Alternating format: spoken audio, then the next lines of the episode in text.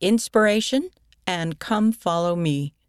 Saimar Carina Rome de Rojas, Guayas Province, Ecuador. While preparing a lesson for the young women, I decided to try something new.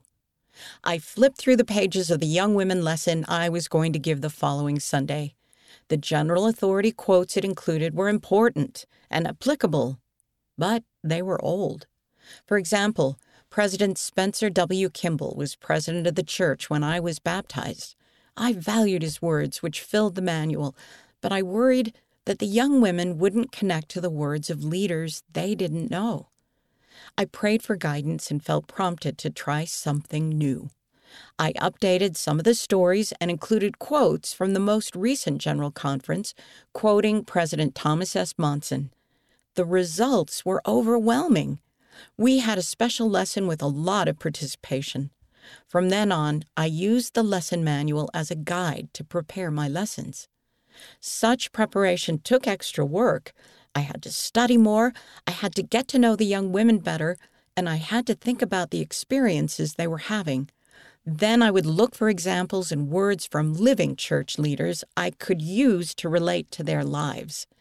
I was happy to go the extra mile for the young women because of my love for them. My leaders eventually noticed what I was doing. I feared they might reprimand me for being rebellious, but they encouraged me to continue. A few weeks before the end of 2012, youth leaders in our stake were asked to attend a training meeting where stake leaders introduced a new curriculum for youth called Come Follow Me. I could hardly believe what I heard.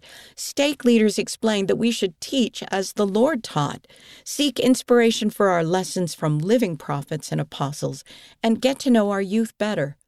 I already had a testimony of those things.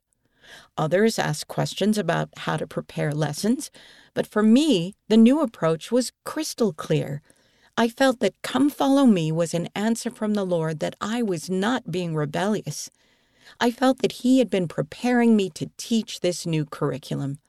I know that if we are humble and diligent and listen to the Holy Ghost, we will be in harmony with all the changes announced by our prophets and apostles. End of the article. Inspiration and Come Follow Me. Read by Jane Wise.